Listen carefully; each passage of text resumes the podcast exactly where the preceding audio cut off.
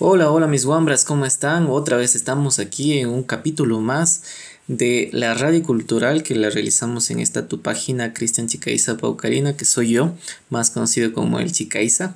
Y pues hoy tenemos la participación de un gran artista contemporáneo. Tuve la suerte de ser estudiante de, de este gran profesional del arte y pues he aprendido muchísimos con él y también eh, he aprendido muchísimo de, de, cómo mirar al arte en estos nuevos tiempos. Creo que es una persona muy valiosa, eh, un artista que ha propuesto no solamente aquí en el Ecuador sus obras, sino también a nivel internacional. Y bueno, tiene una hoja de vida excepcional. Eh, quería contarles antes de comenzar con el podcast que hoy tenemos y la entrevista que se ha hecho a Cristian Proaño, pues eh, un poquito de lo que él hace eh, o él ha hecho pues en su carrera como artista. es un artista quiteño, es bachiller en artes plásticas por el Colegio de Artes de la Universidad Central del Ecuador, en Quito, licenciado en artes sonoras por la Universidad de Midlex en Londres, espero que lo haya pronunciado bien, y magíster en antropología visual por la Flaxo de Quito. Su práctica transita entre la intervención en paisajes sonoros y, el espacio público, el dibujo y la escultura y el trabajo colaborativo e interactivo. A decir verdad, pues su hoja de vida es muy extensa. He sabido que también ha expuesto su trabajo en Perú y es invitado constantemente por todos los ruidistas como se denominan los que realizan paisajes sonoros. La verdad es que su propuesta es muy buena, tienen que ir a visitarlo dentro de lo que es eh, sus redes sociales como Cristian Proaño. Y pues comenzamos brevemente con esta entrevista que habla sobre el arte contemporáneo, eh, cómo se generó eh, como artista contemporáneo, ¿sí? no como historiador, como lo hicimos en el capítulo primero, sino como artista con su propuesta contemporánea y cómo la gente ha mirado esa propuesta, cómo los críticos han catalogado lo que él ha querido mostrar aquí en el Ecuador y su percepción obviamente cuando ha viajado a otros países, cómo lo han tratado. ¿Sí? También terminaremos con lo que él piensa eh, que hace falta en el Ecuador para que los artistas contemporáneos sean valorizados. ¿Sí? Eh, esperamos que les guste este podcast. Si te gusta el contenido, me ayudarías muchísimo si lo compartes, le das like eh, y lo publicitas en todos los lugares que quieras. Muchísimas gracias por estar presente y comenzamos. Maestro, es un gusto que esté aquí en un capítulo más de Radio Cultural y esperamos que nos cuente todo sobre su experiencia dentro del mercado artístico y del arte contemporáneo. Muchísimas gracias. A ver, se podría entender que el arte contemporáneo es lo que viene después de la modernidad se podría entender que la modernidad es algo que ya pasó y que lo que estamos viviendo ahora es algo que, es después, algo posmodernidad incluso, incluso después de la posmodernidad. Entonces filosóficamente es un poco complicado eso. Eh, no solamente es artística, la cosa es epistémica, es, filosófica. Eh, ¿En qué sentido? Em, la modernidad es, es la narrativa de las vanguardias, las vanguardias que se van contra el sistema del arte. Pero esa narrativa llegó a un, a un final, ya, no había contra qué irse, más o menos como ah, desde los años 60, que hay como todo un, un malestar, digamos, en, el ambiente artístico y en la cultura en general, porque ya no hay como, como ese espíritu de irse contra nada, ¿no? Ya, no hay nada contra qué irse. De cierta forma ganó el conservadurismo. En los años 60 ganó el conservadurismo, ganó la institucionalidad, ganó el sistema del arte. Ya no había cómo irse contra el sistema del arte, porque ganó el sistema del arte. ¿En qué sentido? Que el sistema del arte se apropió de todas las vanguardias y las incluyó en el canon y las convirtió en el sistema del arte. Entonces todas las personas que hace 100, 120 años estaban peleándose contra el sistema del arte, excluidos completamente, para los años 60 eran las personas que estaban en el sistema del arte, dominando el sistema del arte. Entonces ya no había sentido en la pelea. ¿Contra qué uno se pelea cuando uno es el que está dominando el sistema? Más bien uno necesita que alguien venga y se pelee con uno. Entonces eso le pasó a la modernidad.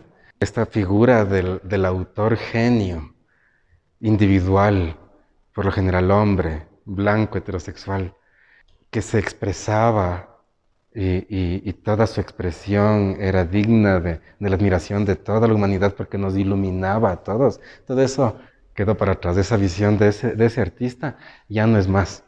Lo que entró en crisis es el autor, ese autor. Entonces, a partir de los años 60 empiezan a, generarse otras formas de autoría, eh, la autoría compartida, eh, el trabajo comunitario, pues se empiezan a por fin a hacer realidad como se institucionalizaron las vanguardias, entonces las vanguardias por fin se convierten en la academia, en la educación artística. Entonces lo que se empieza a educar en las universidades es lo que antes era lo, que se iba contra la Academia de Bellas Artes. Y, eh, eso es básicamente la Bauhaus y, la educación de las vanguardias. Eh, constructivismos rusos.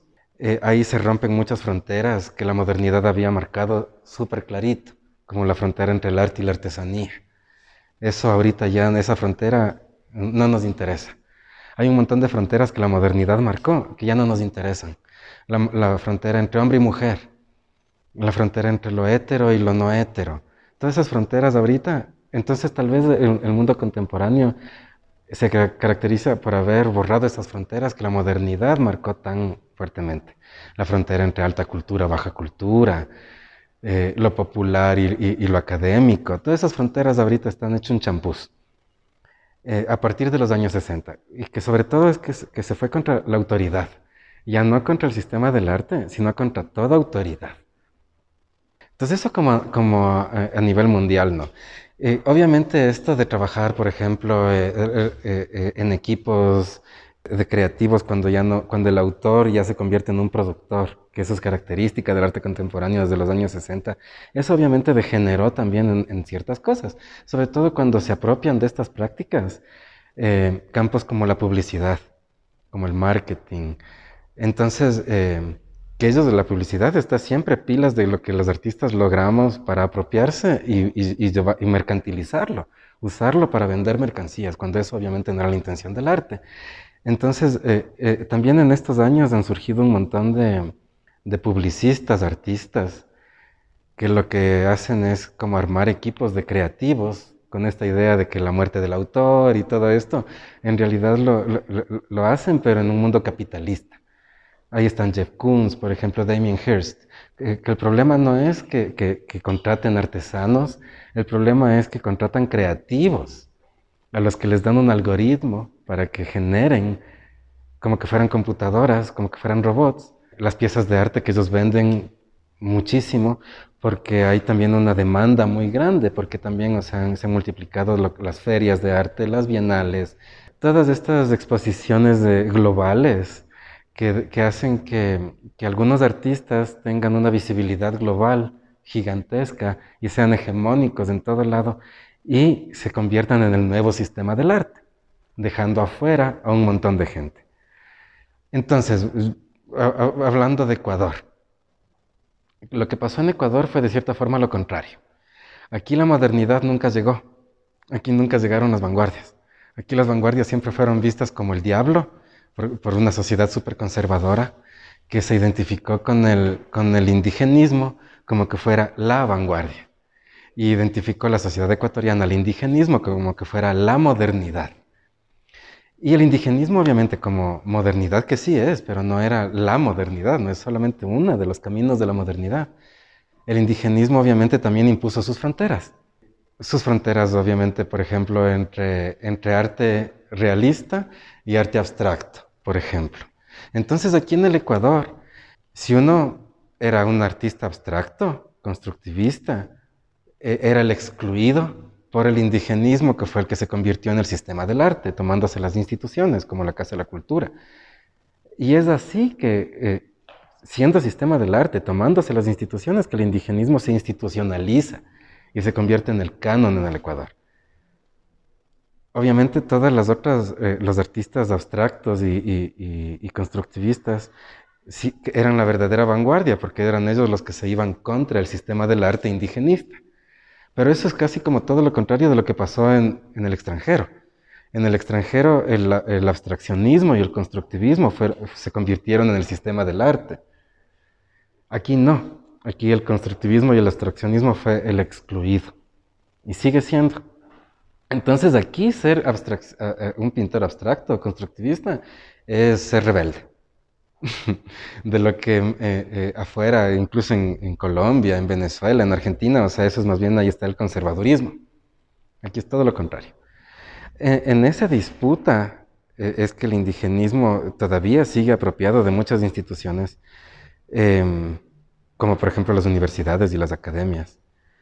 Y el arte contemporáneo entonces desde afuera ha estado tratando de eh, alterar ese sistema del arte, cambiar las formas de hacer, romper esa autoría del genio, hombre heterosexual que se expresa sobre los otros, que eso es el indigenismo modernista. Y, y, en ese sentido, por ejemplo, aquí en el Ecuador se podría decir que el arte contemporáneo empieza siquiera tal vez hace unos 30, 40 años igual, eso viene a ser como en los ochentas. Entonces, en los ochentas aparece, por ejemplo, los primeros, eh, los primeros artistas que hacen performance, Pablo Barriga, por ejemplo. Súper importante Pablo Barriga. Nadie le paró mucha bola a él en los años ochentas. Obviamente, el indigenismo estaba en, el sistema del arte y decían, no, ese loquito, que hace performance, que es el payasito. Pero Pablo Barriga eh, hizo escuela, entró a trabajar en la Universidad Central fue de los que se tomó el, antiguo hospital militar, también en los años 80, con Jenny Jaramillo, que es también otra de las, de las artistas clave del, del, arte contemporáneo ecuatoriano. Y mm, se tomaron el antiguo hospital militar, hicieron ahí sus, una ocupa de talleres y, y desde ahí, desde la ocupa, desde ocupar espacio público, porque eran excluidos de todo lado, ¿no? E, e, es que ellos se, se, pelearon contra el sistema del arte y de cierta forma en estos, en estos 40 años terminaron ellos también absorbidos, ¿no? O sea, el Centro de Arte Contemporáneo está construido exactamente donde ellos hicieron su primer ocupa, por ocupar su taller. Eh, les estaba contando de, de, los uh, primeros artistas contemporáneos ecuatorianos en los años 80 y, y, había mencionado a Pablo Barriga, a la Jenny Jaramillo, cómo los manes introducen el performance. Y, en Guayaquil obviamente también estaba la Artefactoría, súper importante ese colectivo. Y esto todo es en los 80 pero obviamente ni el, ni el Pablo Barriga, ni los artistas de la artefactoría, ni las Jenny fueron reconocidos, sino hasta como ya los 2000. ¿no? En los 80 ellos estaban trabajando fuera del sistema, sobreviviendo, eh, tratando de, tener clases, casi como yo estoy ahorita, digamos. Tratando de tener alguna clase por ahí para sobrevivir, porque obviamente ellos no podían vender su trabajo. Eh, aquí el, el, el mercado estaba dominado en los 80s y 90s por la pintura la pintura indigenista, además, un realismo posmoderno. Y entonces todas estas otras eh, nuevos medios y, todas esas cosas, o sea, e, e, eran súper relegados. Igual el constructivismo y el, abstraccionismo, ¿no? Eh, y cosas como la fotografía, el video, todo eso era como mal visto. Aquí en el Ecuador. en otros países era todo lo contrario. Las instituciones fueron tomadas por el indigenismo y el realismo hasta la crisis bancaria. En, el año 2000 que, que, perdemos el sucre y, adoptamos el dólar y que hubo toda la crisis bancaria y la crisis de migración, ahí, ahí obviamente también colapsó el sistema del arte ecuatoriano. Ahí colapsó el sistema de galerías, eh, colapsó el mercado, porque los bancos eran los que más arte compraban. Y e, esa era una de las razones, obviamente, por las que quebraron los bancos, porque compraban pinturas que valían mierda y que hasta ahora no valen nada. Invirtieron mucho dinero en eso. Hubo mucha especulación con la pintura, eh, que hasta ahora hay, porque la pintura, muchos pintores se creen distintos y mejores que los artistas contemporáneos. Piensan que una pintura vale más, debería valer más. Entonces hubo muchísima especulación en los noventas eh, y, y colapsó el sistema del arte todos los pintores que estaban vendiendo un montón a los bancos eh, en los noventas, luego de, la crisis bancaria, desaparecieron de la escena. Algunos migraron, como Tomás Ochoa, por ejemplo, es uno de los, de, los que sobrevivió la crisis y, siguió aportando desde, su lugar, eh, desde la pintura, obviamente, y, se hizo contemporáneo luego de la crisis. Eh, él, él, se fue justo en los noventas mucha gente se fue en los noventas. Cholango también, por ejemplo, se fue para Alemania. Y hubo todo, pues, un desarraigo de, todos los jóvenes, en cambio, que veníamos atrás y que veníamos como con, con, la esperanza de empezar a vender cuadros en el sistema de galerías. Y de pronto, pa, colapsó todo eso y nos quedamos en el aire. No habíamos empezado una carrera todavía y nos quedamos ya en el aire. No había un sistema de, del arte para nosotros. No había museos, no había galerías, no había mercado, no había revistas, no había nada. Entonces los jóvenes, yo era joven en esa época, lo que hicimos fue tomarnos del espacio público, empezar a trabajar con comunidades. O sea, eh, empezamos a adoptar estrategias del arte contemporáneo sin saber que eso era arte contemporáneo. Lo hicimos por necesidad, porque no había sistema del arte contra qué pelearse. Entonces, de pura necesidad, por, por, la necesidad de tener dónde exponer, nos tomamos del espacio público y empezaron a aparecer festivales como el Zurich. Empezó a aparecer eh, el grafiti y el muralismo. Justo todos los pintores que ya no tenían galerías se fueron a la calle. En los 80s y 90s emergió full el graffiti aquí en Quito. Y también aparece full el performance, ¿no? Entonces estas tres estrategias de arte contemporáneo y los nuevos medios, justo porque no había galerías, no había nada. Em, nosotros empezamos a, hacer nuestro propio sistema, nuestro propio sistema del arte alternativo, con fanzines, con nuestros propios eh, salas de conciertos, eh, nuestros propios espacios de, exposición, nuestras propias revistas, nuestra propia crítica. Empezamos a escribir nosotros nuestra propia crítica porque nadie nos quería escribir. De hecho, hay un rompimiento también con la crítica. O sea, los críticos que estaban haciendo, que escribían para los artistas, para los pintores de antes de los 2000, dejaron de escribir también cuando, se, cuando colapsó el sistema. Entonces dejaron de hacer crítica de los artistas jóvenes. Y obviamente también porque para ellos arte era solo la pintura. Y todo lo que venía después, ya de la calle, performance, todo eso para ellos no era arte, entonces no, no le pararon bola. Entonces eh, no se ha escrito la historia del arte contemporáneo ecuatoriano de los últimos 20 años, está por escribirse aún. Todo lo que pasó la migración y, pues eh, eh, la globalización. Luego, esta gente, Pablo Barriga, la Jenny, la artefactoría, se institucionalizaron por fin, logran entrar a las academias y empiezan a educar generaciones de artistas que ya se puede llamar contemporáneos. Ya no se educaron como con la academia y se pelearon con la academia, como en la central todavía pasa, sino que ya fueron más bien educados en las nuevas estrategias del arte contemporáneo. Es más o menos lo que yo les estoy tratando de compartir también, ¿no? con, ahorita con la introducción y por eso estamos aquí en el archivo. Esa, eh, investigar archivo es justo una estrategia del arte contemporáneo ahorita, en estos, con el correísmo, ¿qué es lo que pasó? Porque todo esto del arte contemporáneo de los 2000 institucionándose, eso fue hasta, hasta Correa. Viene Correa y hubo mucha plata de nuevo, mucha plata del petróleo, que estaba en manos de políticos. Entonces, de cierta forma, ellos necesitaban imponer otra vez su canon. Y el, y el correísmo era muy indigenista. Entonces, eh, para el correísmo, eh, el arte y la cultura tenía que ser indigenista y tenía que, tener esta conciencia social. Entonces, eh, invirtieron mucha plata en eso, en, los herederos de, Guayasamín, como Egues, los mismos hijos de Guayasamín, como Igor Guayasamín, ¿no? Invirtieron muchísimo dinero en ellos, construyendo infraestructura, otra vez haciendo que el nombre de Guayasamín se vuelva hegemónico eh, que otra vez la estética indigenista esté en el espacio público, que es algo que completamente habíamos superado. Y, financiando mediante el Ministerio de Cultura solamente estos proyectos que podían dar estos, estas cosas políticas, ¿no? estos réditos políticos eh, de conciencia social. Entonces ahí, eh, parafraseando a un poeta, He visto a las mejores mentes de mi generación hundirse en la plata del petróleo en estos 10 años. Los mejores artistas contemporáneos se vendieron, se hicieron oficiales, hicieron arte para el Estado y, se convirtieron en el nuevo sistema del arte.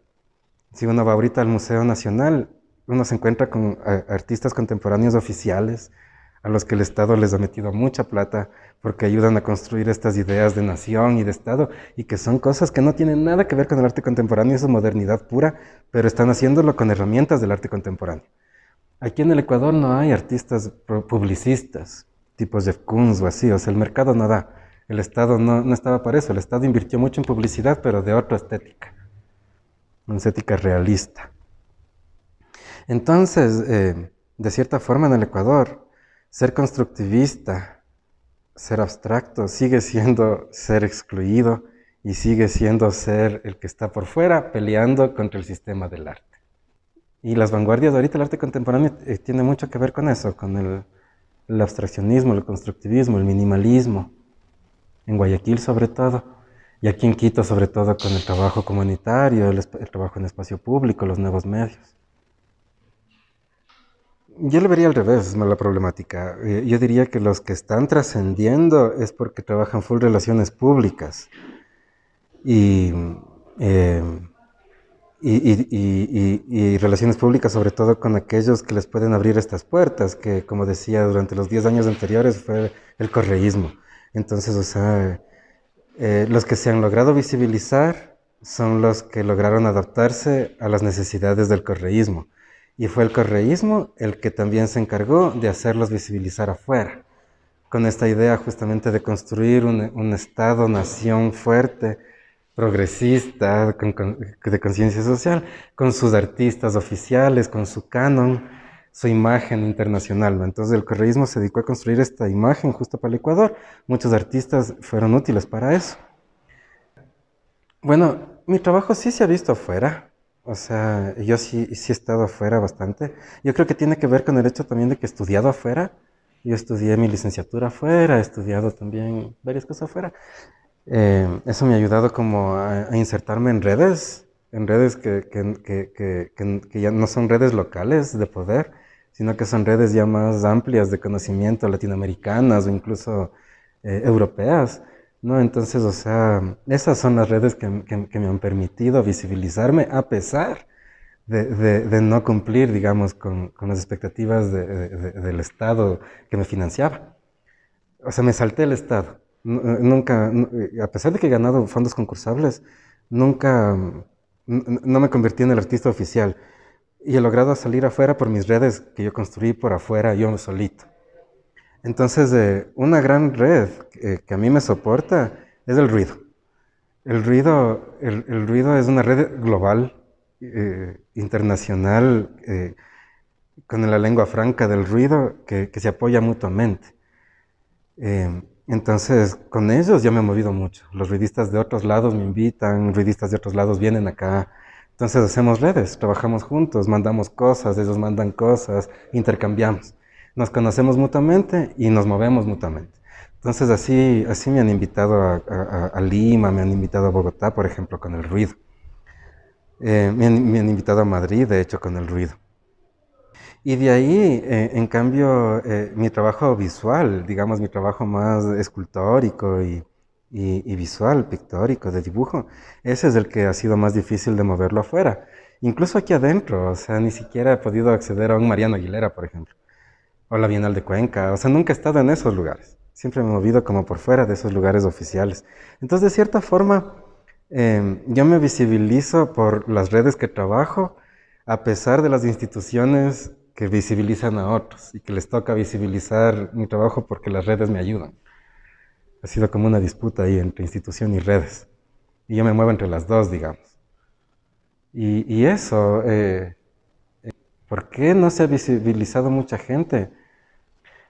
Yo diría que lo que me dicen los curadores a mí. O sea, hay mucha gente que, tiene miedo de acercarse al curador, de, mostrar su trabajo, de, de exponer. Y, hay que exponer desde un inicio. O sea, la vida del artista yo creo que es exponer. No, no, es, no es, esperar a que tener algo bueno para... No, o sea, exponer siempre y, ir mejorando conforme, pero en el público. Entonces el público es el que le, va a uno a, adoptar y, y amar y, llevarlo a donde sea. El público. O sea, yo confío mucho en mi público más que en mis críticos. Y mis críticos, o sea, eh, escuchan a mi público, yo creo. Soy popular, pero no soy popular con los críticos. Y así culminamos con un capítulo más de tu radio cultural, donde entrevistamos al artista quiteño contemporáneo Cristian Proaño, Muchísimas gracias maestro y a todas las personas que nos han acompañado hasta este instante, les animamos a que compartan esta entrevista y que también le den like. Les esperamos en el próximo capítulo de estos podcasts que se vienen cada semana. Muchísimas gracias y nos vemos muy pronto.